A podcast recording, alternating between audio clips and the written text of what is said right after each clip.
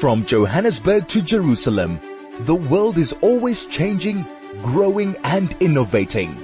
Join Benji Shulman for the next hour as he brings you the trendsetters, the thought leaders and those creating news before it happens.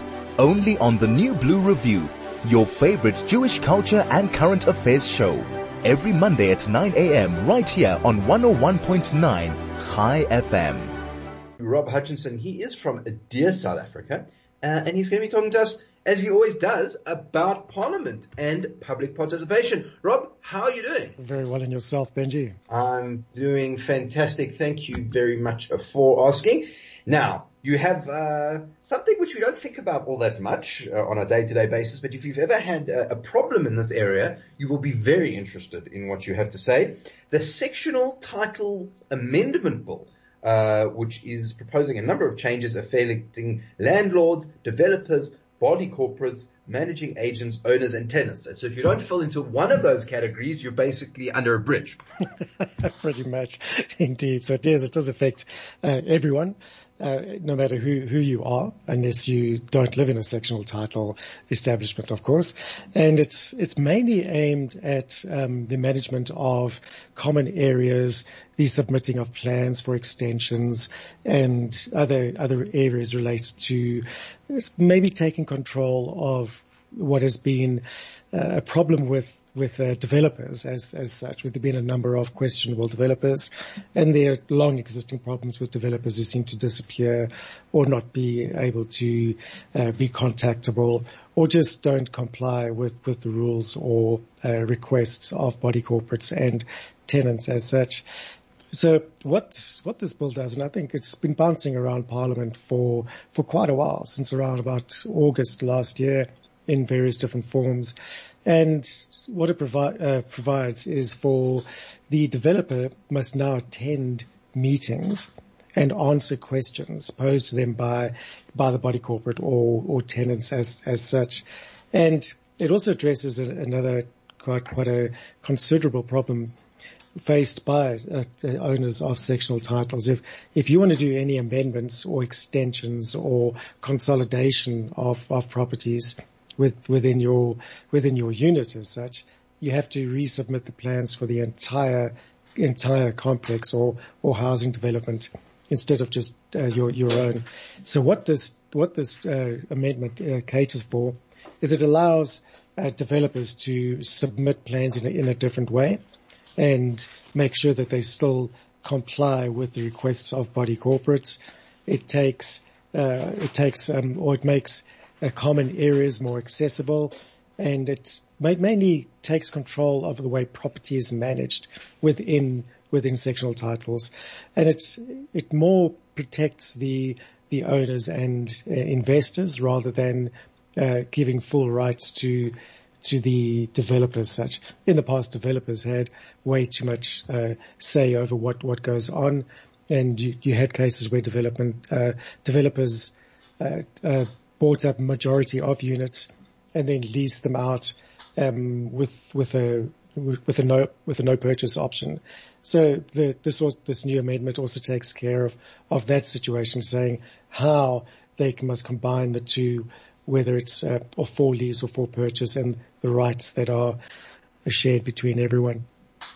Okay, so some interesting tightening up of uh, of our property sector. I think that that will be uh, of interest to, uh, to, to certainly people who are considering renting or, or developing property. So definitely worth commenting on there. Uh, Rob, your second one for us today is the South African Post Bank Amendment Bill. Now, there's been a lot of talk uh, in ANC alliance circles for a long time about a state-owned bank. Uh, lots of moaning about the unbanked and people not being connected to the financial service sector uh, and they want to transform the post office into a bank. Why? okay, so that's, I think that is the big question as, as, to why. So if you look at the bigger picture, and we recently, I think last week we chatted about the Reserve Bank wanting to introduce their credit card, the South African only credit card. And that to me seems to be a move towards a cashless society and addressing the, the unbanked as, as such. This seems to be another uh, part of that uh, initiative. Um, the, there's always been a, a, post bank, so you can do basic banking at through the post office, and it's managed under the under the post office by the Minister of Communications. However, this uh, proposal is the establishment of a new state-owned company called the South African Post Bank Holding Company, SOC Limited, where SOC stands for a, a state-owned company. Now, this is separating the post bank from the post office and turning the post bank into a fully fledged operational bank that can uh, stand in line and, and, compete with, with the, the big four out, out there. And, but interestingly, this is still under the control of the Minister of Communications and Digital Technologies. In fact, the Minister is the sole shareholder of this new state, state-owned company and state-owned bank.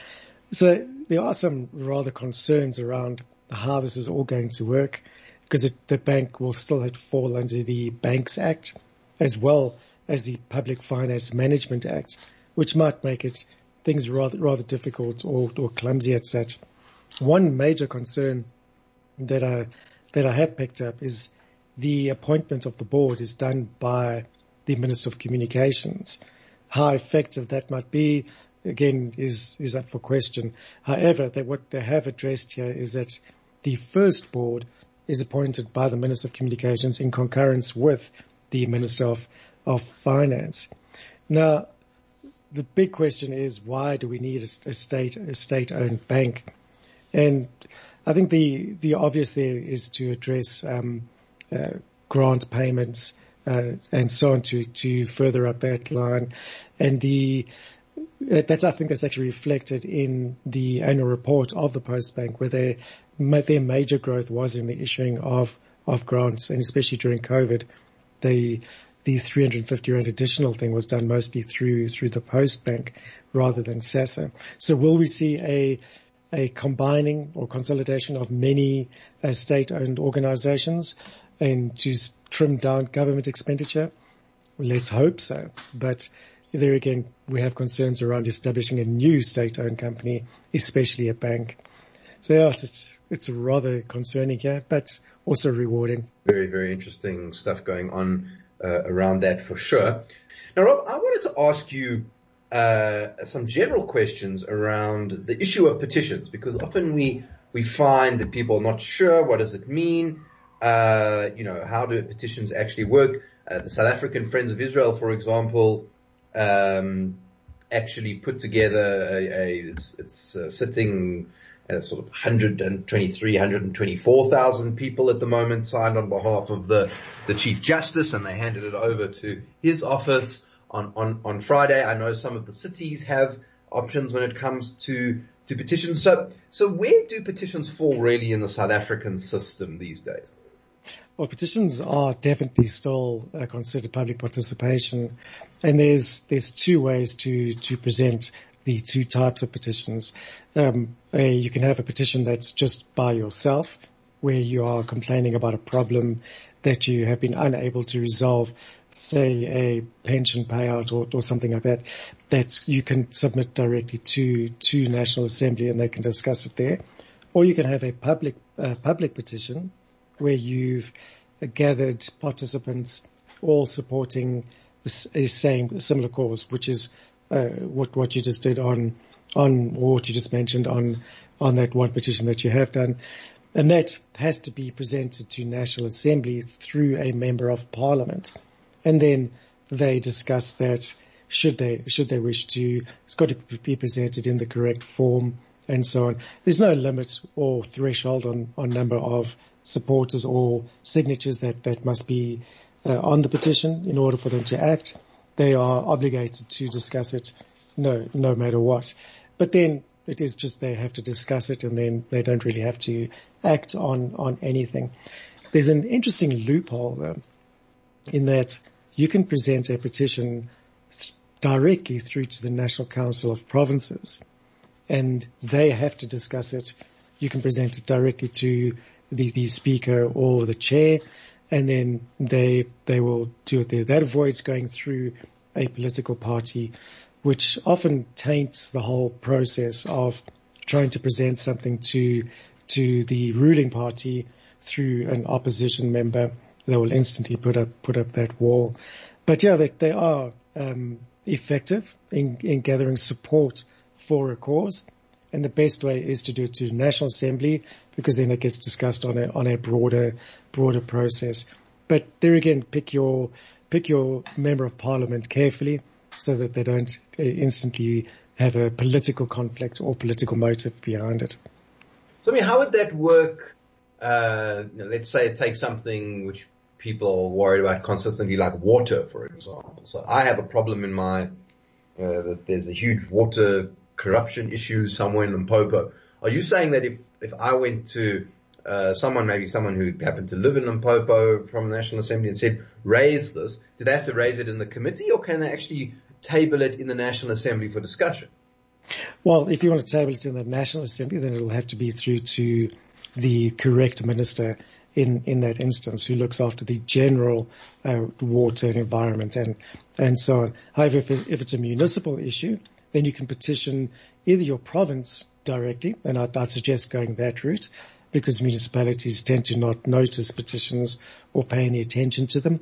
However, the province itself, the provincial legislature, has is obligated to to do that and act and then report back to the municipality, and the municipality has to report back back to them. So that would be the better route to go there.